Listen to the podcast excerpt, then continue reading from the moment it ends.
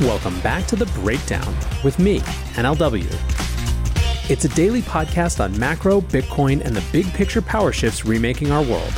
The Breakdown is sponsored by Nexo.io, Chainalysis, and FTX, and produced and distributed by Coindesk.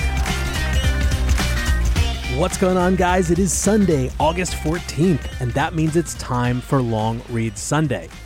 Before we get into that, however, if you are enjoying the breakdown, please go subscribe to it, give it a rating, give it a review, or if you want to dig deeper into the conversation, come join us on the Breakers Discord. You can find a link in the show notes or go to bit.ly slash breakdownpod. Also, a disclosure as always. In addition to them being a sponsor of the show, I also work with FTX. And finally, this week, I am thrilled to have Near as an additional sponsor.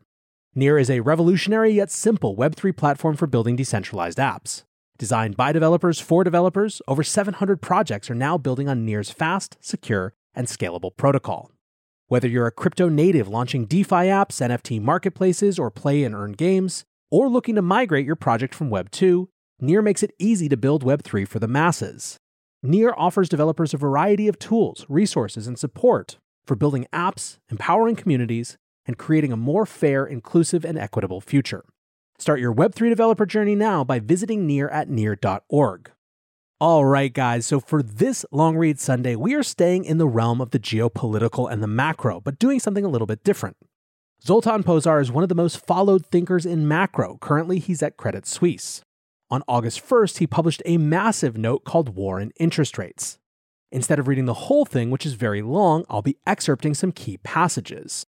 First, the setup and the question underneath the whole piece. Zoltan's question comes from his meetings with hundreds of clients across Europe. The broad sense that they have, he argues, is that inflation is about to peak, and that because of that, we are near peak hawkishness from central banks as well. His concern is that this view doesn't properly take into account geopolitical risk premia. Quote, the risk with this view is that it assumes a stable world with no geopolitical risk premia, where demand management is more powerful than issues related to supply, when in fact, we live in an unstable world where geopolitical risk premia are rising and where supply side issuers are more powerful than demand management. Zoltan's goal then with the piece is to highlight risks to this peak hawkishness view. So let's turn now to the background. Quote The low inflation world stood on three pillars. First, cheap immigrant labor keeping service sector wages stagnant in the US. Second, cheap goods from China raising living standards amid stagnant wages. And third, cheap Russian gas powering German industry and the EU more broadly. US consumers were soaking up all the cheap stuff the world had to offer. The asset rich, benefiting from decades of QE, bought high end stuff from Europe produced using cheap Russian gas. And lower income households bought all the cheap stuff coming from China. All this has worked for decades until nativism, protectionism, and geopolitics destabilized the low inflation world. President Trump's immigration policies to appease nativists has cost the U.S. 2 million jobs, which is driving the current labor shortages and wage pressures. COVID 19 changed labor markets further. Early retirements and other changes have exacerbated the labor shortages and increased wage pressures further.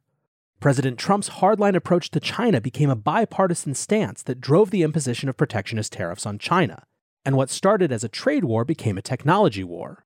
The US went from tariffs on cheap goods to banning ASML from selling state of the art lithography machines to China to ensure the balance of technological power remains in US hands. President Xi's zero COVID policy continues to frustrate the flow of cheap goods, causing occasional cardiac arrests in global supply chains and backlogs at ports. Trade and economic relations between the US and China became inflationary, in contrast to previous decades where US China relations were deflationary. President Putin's efforts to make Europe dependent on cheap Russian gas in order to tip the balance of economic power in Europe away from the US were frustrated by the US sanctioning Nord Stream 2 last November. And President Putin's frustration with the shifting balance of military power in Europe, NATO, then spilled over into a hot war in Ukraine on February 24th, which supercharged the economic war. Both sides went nuclear quickly, economically speaking. The US weaponized the US dollar, and then Russia weaponized commodities. All of this, Zoltan says, leads to the new reality the war economy, where heads of states matter more than heads of central banks. Within this framework, the policy objectives themselves are changing. Quote, Central banks went from waging a war against deflationary impulses coming from the globalization of cheap resources, labor, goods, and commodities, to cleaning up the inflationary impulses coming from a complex economic war. Think of the economic war between the US, China, and Russia as something that will weaken the pillars of the globalized low inflation world described before. The process will be slow, not sudden, but it will be certain, where ongoing economic tits for tats will have the potential to drive more and more inflation. Think of the economic war as a fight between the consumer driven West, where the level of demand has been maximized, and the production driven East, where the level of supply has been maximized to serve the needs of the West, until East West relations soured and supply snapped back. If you see the special relationship between China and Russia in this context, you can see it as an alliance of resources that supplies the necessities the West needs to ensure social stability at lower ends of the income distribution. Think of Russia as a global systematically important bank of commodities, and China as a global systematically important bank of factories that are the world's biggest producers of commodities and consumer goods, respectively, providing two pillars of the low inflation world we described above. By extension, Russia and China have been the main guarantors of macro peace, providing all the cheap stuff that was the source of deflation fears in the West, which in turn gave central banks the license for years of money printing or QE. But now that the pillars of the low inflation world are changing, Central banks are done with fighting deflation with asset price inflation and are now fighting inflation with asset price deflation. Central banks are adapting to a world that's gone from having too much stuff and not enough demand to a world that has not enough stuff and too much demand. Today's inflation is more about supply and less about demand, and is more about geopolitics than domestic politics. In times like these, security of your assets should be your number one priority. If you want to offset risk as much as possible and still stay in crypto, you need a trusted partner by your side. Nexo is a security first company that manages risk by relying on mechanisms such as over collateralization, real time auditing, and insurance on custodial assets. Learn more about Nexo's reliable business model and start your crypto journey at nexo.io. That's N E X O.io. Eager to make more informed decisions around crypto? Chainalysis is here to help. Chainalysis demystifies cryptocurrency by providing industry leading compliance, market intelligence, and investigations support for all crypto assets. For organizations like Gemini, Crypto.com, and BlockFi, gain unparalleled visibility and maximize your potential with the leading blockchain data platform by visiting us now at chainalysis.com slash coindesk. The breakdown is sponsored by FTX US.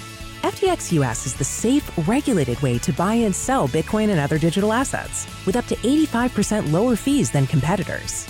There are no fixed minimum fees, no ACH transaction fees, and no withdrawal fees. One of the largest exchanges in the US, FTX US is also the only leading exchange that supports both Ethereum and Solana NFTs. When you trade NFTs on FTX, you pay no gas fees. Download the FTX app today and use referral code BREAKDOWN to support the show. Now, then, what is the US's place in all of this?